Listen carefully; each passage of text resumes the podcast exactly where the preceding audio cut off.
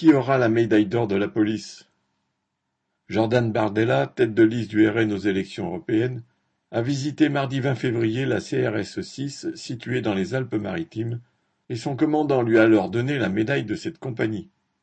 Dans la vidéo filmée par le RN, on peut voir Bardella en totale complicité avec le commandant des CRS et même lui confier « J'ai toutes les médailles de la police ». Faire la cour aux forces de répression n'a rien d'étonnant de la part du RN, ça fait même partie de l'ADN des partis d'extrême droite dont une partie des cadres en sont traditionnellement issus. Et surtout, ce dont ils rêvent, c'est d'une société où règne l'ordre, comme ils disent, c'est-à-dire le respect de la hiérarchie sociale, de l'exploitation et des inégalités. D'après le président de LR, Ciotti, n'importe quel élu qui visite une compagnie de CRS peut recevoir ce type de décoration à cette occasion.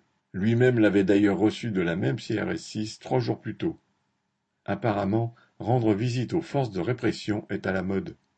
Quant au ministre de l'Intérieur Darmanin, s'il a, fait mine d'être en colère, c'est surtout contre le préfet qui a laissé le RN filmer cette scène, ensuite largement diffusée sur les réseaux sociaux. Celui qui se veut le premier flic de France et le plus en phase avec les forces de répression a sans doute pris cela pour un désaveu. C'est d'autant plus gênant à l'approche d'élections européennes où le gouvernement craint un cuisant revers. Si tous les partis font des ronds de jambes et encensent les forces de répression, c'est parce qu'ils savent que celles-ci sont indispensables à la bourgeoisie pour maintenir son ordre social.